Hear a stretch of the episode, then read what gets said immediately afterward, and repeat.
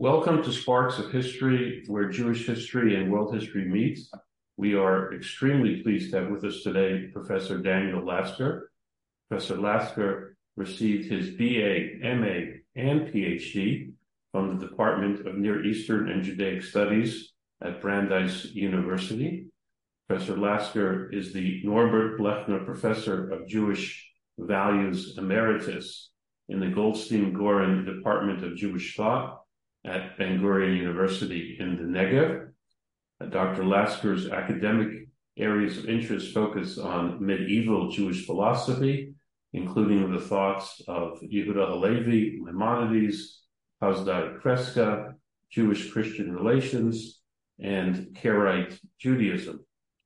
Professor Lasker has authored numerous books, including Karaism, an introduction to the oldest surviving alternative Judaism, the refutation of the Christian principles, Jewish philosophical polemics against Christianity in the Middle Ages, theological encounters at a crossroads, and studies in late medieval Karaite philosophy, just to name some of the publications. And today we will be discussing the absolutely fascinating topic of the life and writings of Yehuda Halevi and the Kuzari. Professor Lasker, thank you so much for joining us today. We appreciate it very much. Oh, you're welcome, and thank you for having me. Okay. Um, just to get started, um, a little bit about the early life and education of Yehuda Halevi. Well, it's an interesting question. Unfortunately, uh, we don't have very much of an answer. First of all, we don't even know where or when uh, Yehuda Halevi was born. We know it's someplace in the Iberian Peninsula. Uh, we used to think Toledo in 1085, which was the year in which it was recaptured by the Christians. Some people think it's Tudela. Uh, other people say we don't know. Probably in Christian Spain, but in an area or in an environment in which the Arabic Islamic uh, component was very strong. So it, it's obvious that Halevi, as a child, got a strong Jewish education, uh, Bible, obviously rabbinic literature, but also uh, philosophy, medicine. He became a doctor, and uh, poetry. So he had a, a wide-ranging, well-round, well-rounded education but we don't know who his teachers are. We don't know exactly what he studied. We don't know exactly where. And as I said, we don't know the date of birth either. Usually people guess somewhere between 1075 and 1085. Uh, what we do know is that as at an early age, he showed uh, good propensity toward poetry, and he impressed the leading poet of the day, Moshe ibn Ezra, and even went to visit him in Granada, from which they were both, uh, say, expelled or or uh, fled because of the uh, invasion invasion of the Ravids. So the um, we know a little bit about his area, what he was doing, but beyond that, uh, it's very, I would say, very murky in a sense. Okay. Um, the Kuzari, Halevi's famous, famous work. Um, a little bit of background as to um, what motivated, uh, if we know, um, Yehuda Halevi to write the Kuzari. Well, he describes Judaism as a despised religion, and it was a period of time in which there were major major warfare between Christians and Muslims, both in the Iberian Peninsula and in the land of Israel, the Crusaders. And the Jews sort of, I would say, sat in the sidelines. Often they were influenced by these wars. They were caught in the middle. But both Christians and Muslims used their temporal power, the power on physical power on earth, as an argument for the truth of their religions. And Jews living in the Iberian Peninsula, I call it Spain modern day Spain, but Spain is a didn't exist as such at the time. Jews in the Iberian Peninsula saw what was going on. were obviously depressed by it and perhaps were even influenced by the argument that might makes right, that the truth of either Christianity or Islam can be determined by the their strength and their the number of adherents. So a number of times in the book of Kuzari, the Haver, the sage, who from my point of view represents Judah Levi, um, explains that the truth of religion is not dependent on temporal success in this world, but on other, let's say, criteria, especially historical criteria, which Jews and Judaism uh, met and Christianity and Islam didn't meet. So you have the, the threat or the challenge of Christianity and Islam, which are very strong in the Iberian Peninsula. There's also the challenge of philosophy. The first uh, type of medieval Jewish philosophy or theology was based on a type of theology called kalam from the from the Islam, which was amenable for use of defending traditional Jewish beliefs and traditional religious beliefs. But at the time of Halevi, the dominant uh, philosophical school was becoming Aristotelianism, which was much more of a challenge to traditional religion. So we had the challenge of philosophy, had the challenge of Christianity, the challenge of Islam, and also the challenge of Karaism, which, as you mentioned, I recently wrote a book of an introduction to Karaism. Uh, it's a form of Judaism which accepts the Bible, does not accept the rabbinic law or the oral Torah as encapsulated in the Talmud. So all these groups, in a sense, were um, challenged. I don't. I want to I should use, I don't know if I should use the word threat, threat, they threatened Judaism, but they challenged Judaism. Uh, and one could even add one more challenge, which was the type of individual pietism which was propounded by um, Rabbeinu Bachya ibn Pakuda about a generation or two before Judah Halevi in his book, The Duties of the Heart, where it was a very individualistic, centered Judaism of pietism and of asceticism, as opposed to Halevi's view of Judaism as a religion for collective people of Israel, ideally in the land of Israel and not in the diaspora. So we had all these different challenges and all these different competing ideas. And Halevi obviously felt a need to present his view of Judaism, his proofs for the truth of Judaism, and his interpretation of how one should uh, go about being a Jew, which for him was very much tied to the Jewish people, the collective, and ultimately to the land of Israel. What are what are the major sections, the structure of the Kuzari? How did Yehuda Levi set the uh, this writing up? Okay, so the the book is written as a dialogue. It's not the first medieval Jewish book written as a dialogue between two characters. Before that was um, Solomon ibn Gabirol, Shlomo ibn Gabirol's Makor Chaim, source of life. But this is a sort of a living dialogue, recall, recalling somewhat Platonic dialogues in which all the um, all the characters, all the protagonists uh, contribute toward the discussion and the conclusions. So it begins with uh, the historical story of the conversion of the Khazars. The Khazars were a people in Central Europe, Central Asia, who, for some reason, converted to Judaism. Uh, according to the traditions that we have, it was a result of the fact that the king of the Khazars uh, had a dream in which he was told that his intentions were good, but his actions weren't. He went looking for a alternate religion. Uh, he talked to a Christian and Muslim and then to a Jew and decided to become a Jew. There are various versions of the story, and the one Halevi tells is to to promote his own views. So, for instance, he adds into the the king's searches a philosopher, an Aristotelian philosopher. So the first book begins with the king's dream his calling upon a philosopher, a Christian, and a Muslim to try to convince him that they have the correct uh, actions.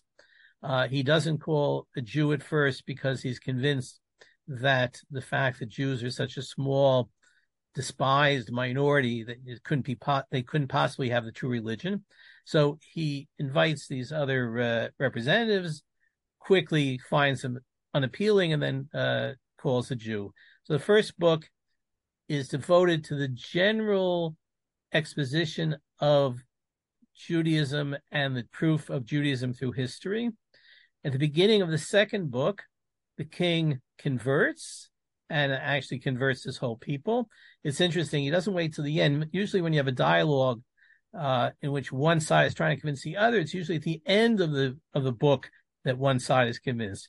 Here, the king converts at the beginning of the second part, uh, then the second, third, and fourth parts are devoted to further expositions of Judaism, what the king or what the the author calls Hebrew questions, uh, details about the names of God, about the reasons for the commandments, uh, what makes a a good person, what is wrong with Karaism, uh, and a number of other topics. The fifth book is devoted to a re- refutation of philosophy. Uh, even though at the beginning of the book, the king is exposed to a philosopher and doesn't accept the philosopher, it's only at the end of the book that the author presents a, I'd say, a rationalistic refutation of Aristotelian philosophy. And then the very end of the book, the Chaver, the sage, informs the Kuzari, the king, that he's off to the land of Israel. The Kuzari tries to convince him that not to go, it wasn't necessary.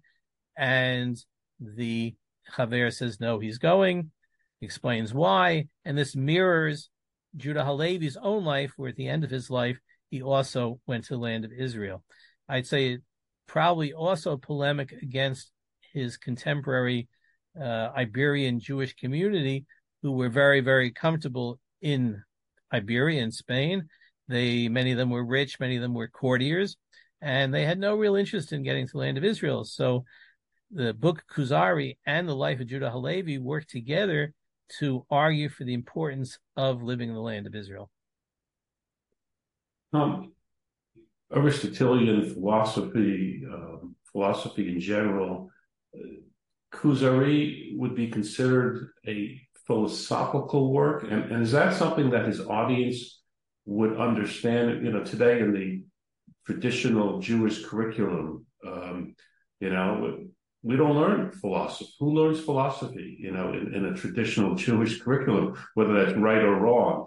Is, is his audience would be receptive to philosophical arguments? So is it a philosophical work? Well, there's a great debate as to how to understand the work. Some people think it's just a polemical work. Others say it's anti philosophical. Some even see the mystical aspects of the work.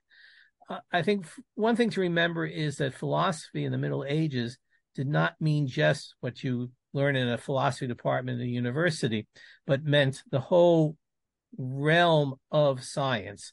So astronomy was part of uh, philosophy, physics was part of astro- uh, uh, philosophy, um, logic all the sciences were basically started as part of philosophical investigation. Now, in terms of Halevi and the book Kuzari, I would say that it is, uses rationalistic argumentation. So it's not a book of philosophy as such if we see philosophy as Aristotelian philosophy or strictly metaphysics but as a book which uses rationalistic arguments to pr- to promote its beliefs, it's certainly in the realm or the ballpark of the philosophy. Now, when we talk about medieval Jewish thought, we're often, um, I'd say, define things very uh, uh, strictly. So you have mysticism, you have philosophy, you have rabbinic thought, which is supposedly mostly legal thought, uh, and very few people, from the point of view of the academy, uh, transgress those lines. If we use those categories of philosophy, mysticism, legal, halachic works, so certainly Kuzari is in the realm of philosophy. My own view is that we could, we can identify or mark Halevi's thought as a type of empiricism.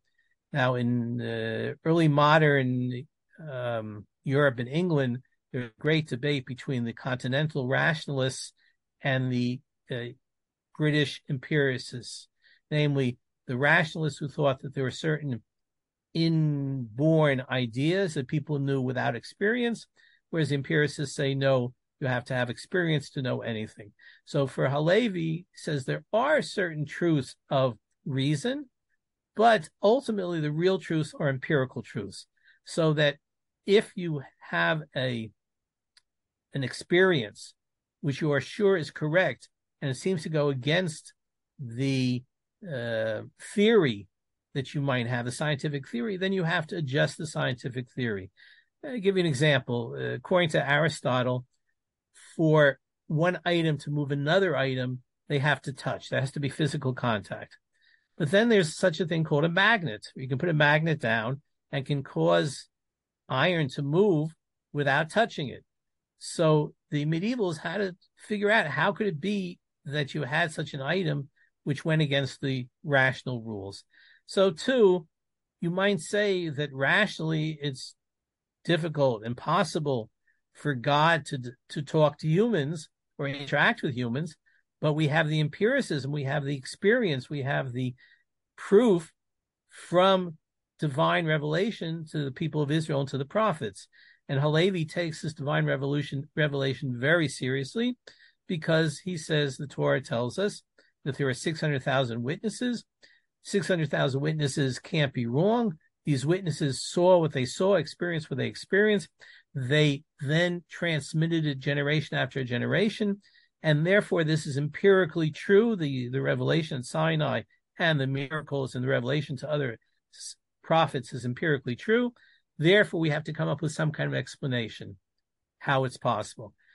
From my point of view, the explanation of how it's possible is a rationalistic explanation. It's almost a scientific explanation. And therefore, that puts the book in the realm of philosophy or rationalism. Other people disappear, disagree. They think some of the arguments are just polemical, that Judah Halevi himself didn't even believe in the article, the arguments that he was making. But I think that one can take uh, what he writes pretty seriously. Um, Professor you had mentioned that there were obviously other philosophical Jewish works and uh, that preceded Halevi, and this was a period of Islamic uh, philosophical uh, workings. Um, how does Halevi's Kuzari compare to the work of Saadia Gaon's Emunot V'Deot? Okay, Saadia Gaon lived uh, 200 years before Halevi. He was active in Baghdad, born in Egypt, and moved to Baghdad, became the Gaon, the head of the academy, and he was involved in all fields of Jewish endeavor, from philosophy to uh, exegesis, commentary on the Bible, translations of the Bible, poetry, history, polemics against uh, Karaites, polemics against uh, other rabbinite Jews, issues of the calendar. He was a, a man of of unbelievable uh, uh, breadth, and he believed, along with his Islamic uh, models, that reason was sufficient to prove the truth of Judaism. Uh, Muslims thought reason was su- sufficient to prove the truth of Islam, but uh, Saadia used it, I'd say, converted the Islamic kalam to be able to prove the truth of Judaism so that if one used reason correctly according to Saadia, one would come to the conclusions of Judaism.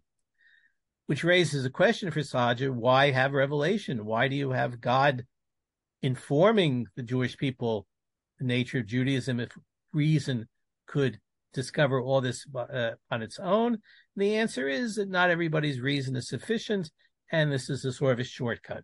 But what Saadia tries to do is take the whole breadth of the Jewish experience, the Jewish religion, and show how it is rationally not only possible but necessary.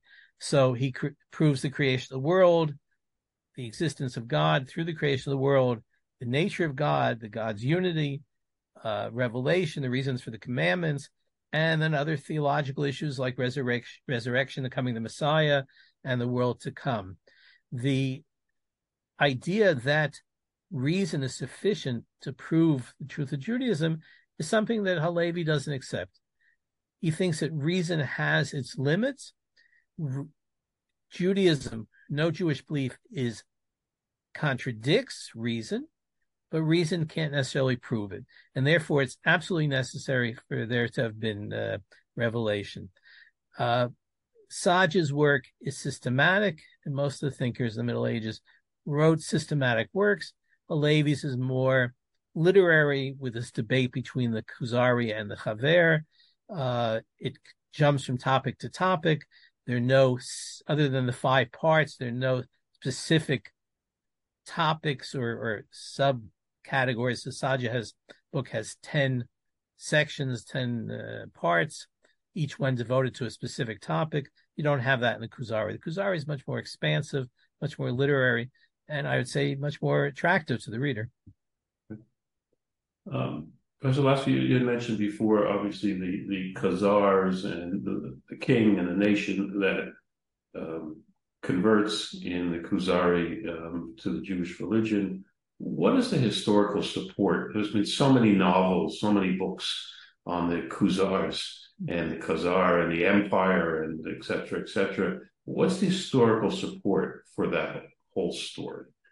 Okay. It, the, I'd say the world's knowledge about the, the Khazars started in the uh, 10th century when Chasdai ibn Shaprut who was the sort of foreign minister of Abdul Rahman III, the Caliph, the Umayyad Caliph of uh, of Andalusia, of Muslim Spain, heard from travelers that there was this nation in Central Asia, this Jewish nation.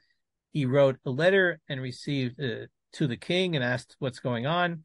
He received a letter back. This is from a king of the time named Yosef, who explained what I said before about the king's uh, search for a um, for the true religion.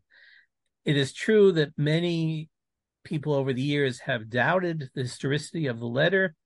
There has a question of whether it's just the king and the royalty or the nobility that converted or everyone converted. We don't have any literature as such from the Khazars. However, in the past, say 50 years or so, more and more research has uh, substantiated the letter from Yosef, the, some of the descriptions of the Khazar life and the Khazar history seem to be substantiated from uh, other sources. Coins were found mentioning the word, the name Moses. A letter was found in the Genizah, which might have some Khazar writing or Khazar names in it. Uh, and therefore, even though there are still people who doubt to this day that Khazars actually became Jewish, I would say that the uh, I follow those uh, experts who uh, say definitely there is a historical basis. Now, according to the Kuzari, the conversion was in the year 740 of the Common Era, uh, most historians date it to the ninth century, in the 800s. Uh, according to the uh, Kuzari, the, the Khazars were very uh, successful physically, militarily, financially. I don't know how much we can substantiate that, but the basic idea that the Khazars uh, converted, there were this Jewish kingdom I think is pretty well established now, despite the the naysayers. I would just add that there are those who have tried to say that Ashkenazi Jewry is descended from the Khazars and therefore have no relationship to the biological people of Israel, no relation to the land of Israel. Uh, that theory, again, I don't think has anything to recommend it the Ashkenazi Jewry came from the West. They speak a German language, uh, Yiddish. We have no real way of uh, finding descendants of the Khazars today. Aside from um, the Kuzari, which brings the Khazars, are there any other Jewish sources um, that that talk about the Khazars and their conversion that are not based on Yehuda Halevi? Well, you have the letter, which was the basis of the Kuzari, the letter from from Joseph, the king of the Khazars, to Chasdai ibn Shaprut, um, and you have a number of Karaite sources mentions the Khazars as converts. Uh, we have the letters they sent from Geniza. We have the coins. So there, there seems to be uh, reason to accept it. Um, and as I said, in terms of Joseph's letter, the details in the letter have now been substantiated as being accurate from what we know from other sources. So uh, the the doubting, I can understand why people would want to doubt. We have no literature. Um, we don't have other contemporary accounts of it. We do have uh, Muslim sources which mention the, the Khazars and their Judaism. Some do and some don't, and they mention it. Uh, but um, would it be nice to be able to dig up the areas which now that was once Khazaria and find uh, Hebrew documents, and uh, that would be wonderful. But we don't have that. Where is that exactly today?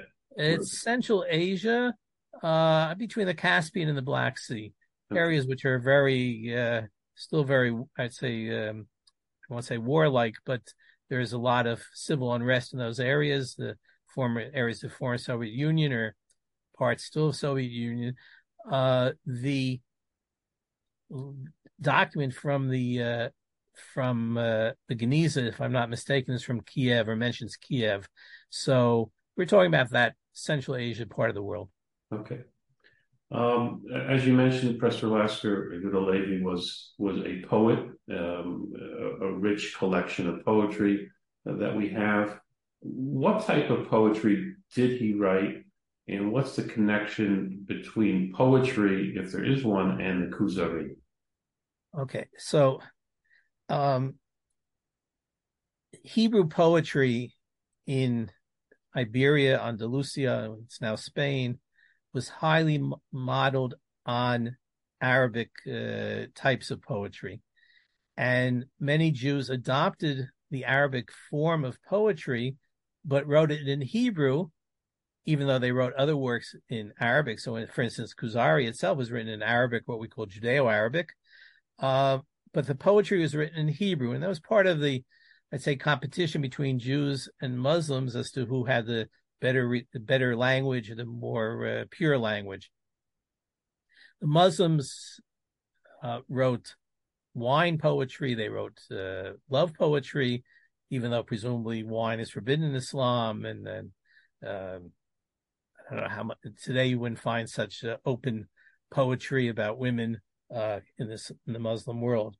Uh, so Jews did that as well, and they they took the forms of the poetry, the various different uh, types of poems, and the subjects. Of course, Jews also wrote liturgical poetry, uh, kinot, which are dirges for lamenta- lamentations, for, for instance, Tisha B'Av. They wrote uh, the uh, the um, poems that uh, were uh, praise of God. So we have all these, uh, I'd say, all these uh, um, genre in Judah Halevi. What happens is that in the Kuzari, the Chaver, the sage who represents Judah Halevi, is critical of poetry, especially that poetry which follows Islamic models, and uh, praises Hebrew biblical poetry, especially Psalms, at the exclusion to the exclusion of uh, mo- the models from the from the Islamic or Arabic world. There is also some evidence that Halevi was uh, regretted in his older life the poetry he'd written as a youth, namely wine, women, and song. Uh, we don't know for sure. In t- term, there's one other uh, genre of poetry that Halevi wrote, which was the Zionide uh, poems. Uh, I'm in the uh, my heart is in the east, and I'm the furthest edge of the west. Uh, Sion, will you not inquire about the the uh, your captives? Uh, many of them have became part of the liturgy. And it was this love of Zion which animated the poetry, which also animates the book of Kuzari. And one can see from his poetry about Zion and about Zion and Israel that this was a major, um, major uh, obsession, I'd even say, by for Judah Halevi's, which he then um, um, put into action by uh, by going to the land of Israel.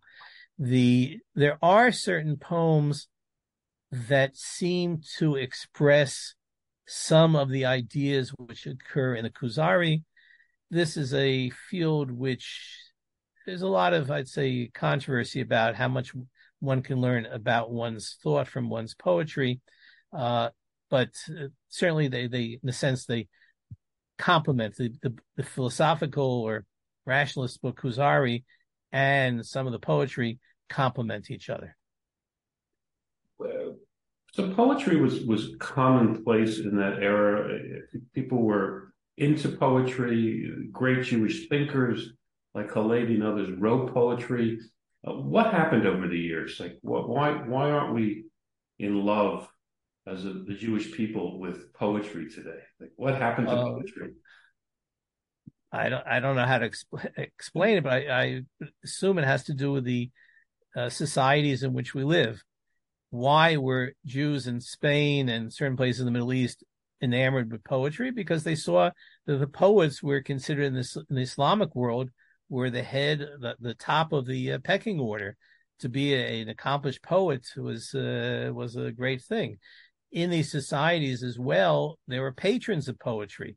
It was often uh, a good uh, business move to become a, a, poet if one could find uh, a rich person to whom whom one would praise and who would pay for those praises. I, I think in uh, there are certain societies in which poetry is still uh, honored in today's world, uh, but certainly not as much as was in the, the, Islamic world at the time. And the Jews copied from the Muslims, I think. Okay. As opposed to music, which Jewish music is like is everywhere. You know, it's, it, there's this tremendous resurgence, if that's the right word, of, of Jewish music today as opposed to poetry. Well, I would think that that also has to do with the societies in which Jews live, and uh, also you might have to do with modern forms of communication where you can hear music right away, and it's hear it in the background. One doesn't have to pay attention. With poetry, one has to uh, have a lot of uh, have a long attention span for understanding poetry. So you, you had mentioned that um, we, we don't have that much information about Halevi's um, life and, and, and teachers. Uh, what about colleagues, associates, students? Um, who did he associate with that we know of? Well, I mentioned uh, Moshe Ibn Ezra, who was a generation older than, than he was, who was a major poet and also a student of poetry. Perhaps his closest colleague and even relative was Abraham ibn Ezra, who was the same family of Moshe ibn Ezra, but they're not related. There are many legends about Ibn Ezra, according to some legends. Um, Judah Halevi met this poor, bedraggled uh, person in the in the marketplace, and they started talking Torah, and he brings home this unfortunate fellow his wife takes one look at him and says, "Don't bring him here. He's going to marry your daughter." And it ends up being uh, Abraham ibn Ezra who married their daughter. He did not marry their daughter. Abraham ibn Ezra perhaps was the father of the wife of Judah Halevi's son. So they might have been mechutanim, we say in, in uh, in-laws with each other. Uh, this is also a uh, debatable point it's based on a letter in the Geniza, which uses a word which usually means uncle, but Ibn Ezra couldn't have been an uncle of Judah Halevi because Ibn Ezra wasn't a, a wasn't wasn't a Levi. Um, but what we know most about their relationship is the fact that Ibn Ezra, in his commentaries on the Bible, quotes Judah Halevi quite often, And an interesting uh, example, for instance, is in the Ten Commandments, where Ibn Ezra says that Judah Halevi asked him, Ibn Ezra, why the Ten Commandments begins with the statement, I am the Lord your God who took you out of the land of Egypt, out of the house of bondage. And Ibn Ezra writes that he explained to Halevi that this has to do with basically different types of Jews. You have those who understand philosophy, and it was enough to say, I'm the Lord your God, and others who don't understand philosophy, to which one had to add the historical aspect, took you out of the land of Egypt. In the Kuzari, when Judah Levi discusses it, he gives the exact opposite answer. He says the reason we begin the Ten Commandments with history is to identify God as the God of history. So the two of them talked, often disagreed. In 1140, when Judah Levi left for the land of Israel, Abraham ibn Ezra left for Europe. But the, this was the closest uh, colleague that we know. We know that he had friends, uh, Chalfon Halevi, was a, a, a merchant from Egypt, and it's thanks to a letter from Halevi to Chalfon, where he mentions the book Al Kitab al Khazari, the book of the Khazars, the Kuzari, uh, which was a great discovery from the Geniza. In terms of students and disciples, we have no indication that he had any of those. Um, obviously, he talked to people and he maybe taught, but he was a doctor. He was involved in communal affairs like uh, rescuing captives. But it wasn't like we can identify a school or a circle of Halevi and colleagues and students. What was written first, the Kuzari or Ibn Ezra's commentary on the Bible? No. Okay. So all of Ibn Ezra's works are after Kuzari. Ibn Ezra, before he left uh, Iberia in 1140, we don't know of any definite writings of his. It was only when he got to Europe, uh, or I'm sorry, in Christian Europe, Western Europe, uh, parts of France and Germany and and uh, England, uh, that he wrote those commentaries and quoted Halevi. In fact, it's very possible that given the fact that Halevi was dead by then, he attributed things to Halevi which Halevi couldn't uh, couldn't uh, retract or couldn't uh, re, uh, refute because he was no longer around. So it's an interesting relationship between the commentaries of uh, Ibn Ezra and Kuzari, but commentaries are definitely later. And, and the Kuzari was written initially in what language? Written in Arabic, or we call Judeo-Arabic. Judeo-Arabic is not only Arabic language in Hebrew letters, it also has many Hebrew words in it, and even has some grammatical aspects which are closer to spoken Middle Arabic than to classical Arabic of the Quran and of the the Arabic writers. So it's written in uh, in Arabic, in an environment in which Arabic was the literary language, and this, by the way, despite the praises in the Kuzari of the Hebrew language as being the most perfect language. When it came to writing science, he had to write it in uh, in Arabic, as many other or almost all other Jews in the Islamic world did. Uh, it was translated into Hebrew in 1167 by Judah ibn Tibbon, as one of the first works translated from Arabic into Hebrew. Uh, and it had a much, I'd say, more important afterlife in the Hebrew translation than it did in the original Arabic. We have only one almost full manuscript of the Kuzari surviving in Arabic. We have dozens of surviving manuscripts of the Hebrew translation. Uh, the Arabic world, which after Maimonides, there was not much interest in uh, rationalism and, and philosophy. Um, we have almost no resonance of the work. It's quoted by a number of people, but not very many. Maimonides never cites him specifically, even though there's reason to believe that he knew the Kuzari. But it's only in the Hebrew speaking world who read the translation that the, the book became or had its most resonance. What was the work, uh, the Arabic work, published during his lifetime? No, so I don't know. Publishing uh, usually implies printing. Did he issue it? Right. he wrote it. Obviously, it, it, got to other people. Right. Uh, but the um, it it it did not. We don't, except for some Geniza fragments and this one manuscript, which was written 300 years after the book was written, uh, we don't have very much evidence of the survival of, of the uh, or the influence of the original book in this the Arabic speaking world. And where is that manuscript today? It's in the Bodleian uh, Library of Oxford, okay.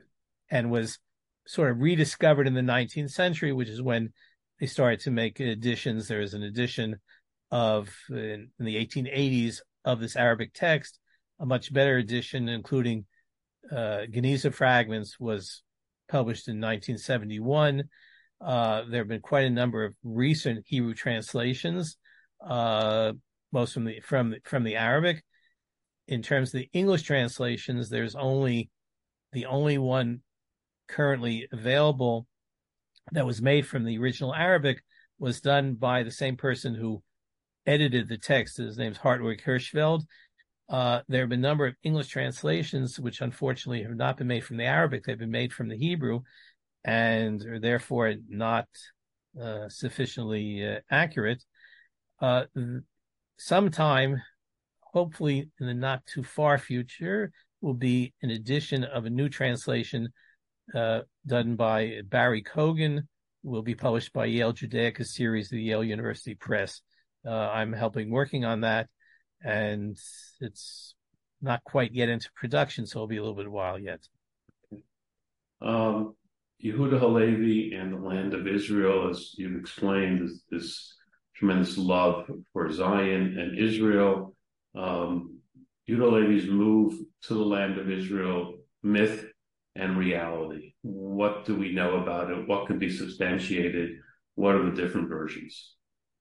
Okay, so the um, Jewish tradition, the legendary Jewish tradition, has him arrive in the land of Israel, gets to the gates of, of Jerusalem, prostrates himself uh, at the gates, sings his uh, ode to Zion. Zion, we would not request or look after your uh, prisoners, and then is run over or killed um, on purpose by a Muslim uh, horseman.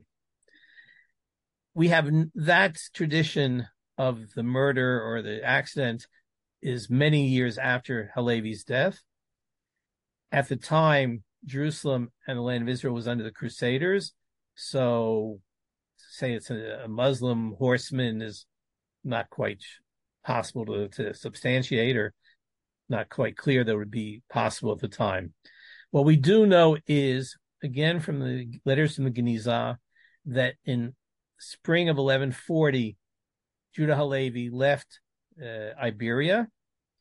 And as I said, he was born somewhere between 1175, uh, 1075, 1085, which means he was uh, 55 to 65 years old. Arrived in Alexandria. He was greeted with great uh, fanfare in Alexandria. Also, his friend Chalfon from uh, was from Cairo, and the local Jews in Egypt tried to dissuade him from going to to the land of Israel. Uh, during the year between the, the the, the fall of 10, 1140 and the spring of 1141, uh, he circulated in Egypt. Apparently, he also tried to get to the land of Israel by the overland route, in other words, through Sinai, and was unsuccessful. And then the last real indication we have from him was a poem written on a boat in Alexandria on the eve of Shavuot in 1141. He'd gotten to the boat on Alexandria waiting for the winds to change. After all, they didn't have motors; they had to wait for the favorable winds to come from the west to propel them to the east. And he is waiting for the the uh, the wind the wind direction to change. So we know that he was on a boat in Alexandria at Shavuot time of 1141. And we have a few months later a letter from someone else who mentions people who died over the summer over during that year and mentions Judah Halevi. So from these facts, it would appear that he actually got to, if he didn't die until July or August of 1141 and was waiting for the winds to change in 11 uh, in May the likelihood is he got to land of Israel. What happened there? We we maybe have a poem or two from him from there, but that's all very uh, up in the air. So we have one hand the tradition where he got there and was uh, killed by a by a horseman. Others who, on the basis of earlier discoveries of the Geniza, thought he arrived only in Egypt and never was able to leave. And now, as I said, the likelihood is that he got to the land of Israel. Unfortunately, was not able to enjoy a long life there once he got there. As, as you teach um, the Kuzari Yehuda Levi um, to your students, to young people, how do you teach it? Why should young people study the Kuzari today? And why do you think it appears that there's been a resurgence of interest in the Kuzari? Why is that? Okay, let me start with the end. The reason for the resurgence of Kuzari, from my point of view, is its narrow, ethnocentric, um, essentialist view of Judaism. In other words, Judah Halevi thought that Jews were essentially different from other people to the extent that even someone who converted to Judaism doesn't become a full Jew. Um, we are living in an era era where I guess what's now being called Jewish supremacism is widespread and popular. And here you have the uh, ideational justification for such a view. Now, when I teach it, I'll put it a different way. One sees um, scholarship about Kuzari, especially from outside of Israel, which tries to play down those essentialist views of the of the people of Israel and try to find explanations or explain the text in a different manner. I think that this is apologetics. I understand why one would want to engage in apologetics, especially outside of Israel, but I still think that that's not what the author meant. So the book is popular in certain circles for justification of certain political views, certain religious views about the people about the people of Israel and Judaism, and it's not necessarily those views that I personally agree with or would like to be promoted. But I teach the book as an example of one trend in Jewish thoughts. I often compare it with Maimonides, who much more would be considered a universalist and would seize all human beings basically to be equivalent the difference between Jews and non-Jews that the Jews observe the Torah and the Jews got the Torah because of Abraham, in a sense, discovering God. So for Halevi, God had no choice but to give the Torah to the Jews because they had a special quality. For Maimonides, God gave the Torah to the Jews because Jews chose God, as it were. Uh, I often uh, say the difference between Jews and non-Jews for Halevi is a matter of hardware that Jews and non-Jews are totally different or totally separate. For Maimonides, it's a question of software, how one programs a human being. A human being is born, even if that person has Jewish parents, if he or she is raised as a non-Jew, for all intents and purposes, that person is a non-Jew. If you take a, a non-Jew and raise a non-Jew as a Jew, for all intents and purposes, that person is a Jew. So it's a much more universalistic open, uh, I'd say almost tolerant, even though Maimonides was not particularly a tolerant person, than Halevi. So when I teach, I try to show that Judaism has a wealth of sources and views, and that one has to analyze them to see how valid and how accurate one sees these views to be. In terms of popularity, I think it has to do with political and religious in- uh, issues where um, Halevi makes today's Jews feel a lot better about themselves and about Judaism than perhaps Maimonides or other Jewish thinkers. I would also add that from my point of view, uh, in the 12th century, when the book was written, it was very good for encouraging Jews who felt that they were um, despised and uh, oppressed. In the 21st century, when you have a renewed Jewish state, perhaps the message is not as important or perhaps could even be somewhat uh, damaging. So uh, I don't know if that's the answer to your question about. No, it, it, it, could you link the popularity today in certain circles? Let's take out the political element to the fact that there is this love for Zion and the land of Israel, and as you just mentioned, there's a resurgence in that whole area, obviously, with the state of Israel. Correct, and the uh, but uh, as you well know, the, the issue of the state of Israel and Zionism is is controversial among Jews, even among Jews, and uh, often one uses the love of the land and the divine promise uh, not for religious needs but more for political needs.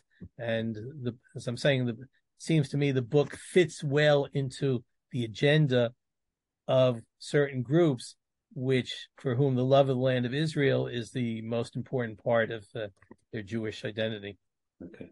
Uh, this has been fascinating. Uh, just a little taste of Yehuda Levi the Kuzari, and certainly um, encourage uh, all our listeners and viewers to go online uh, and, and, read Professor Lasker's works and to go online and purchase uh, some of the books, especially the new book on, on the Karaites, the more recent book on the Karaites, and Professor Lasker, thank you so much uh, for your time today. We appreciate it very much. Yeah, you're welcome. Nice talking to you.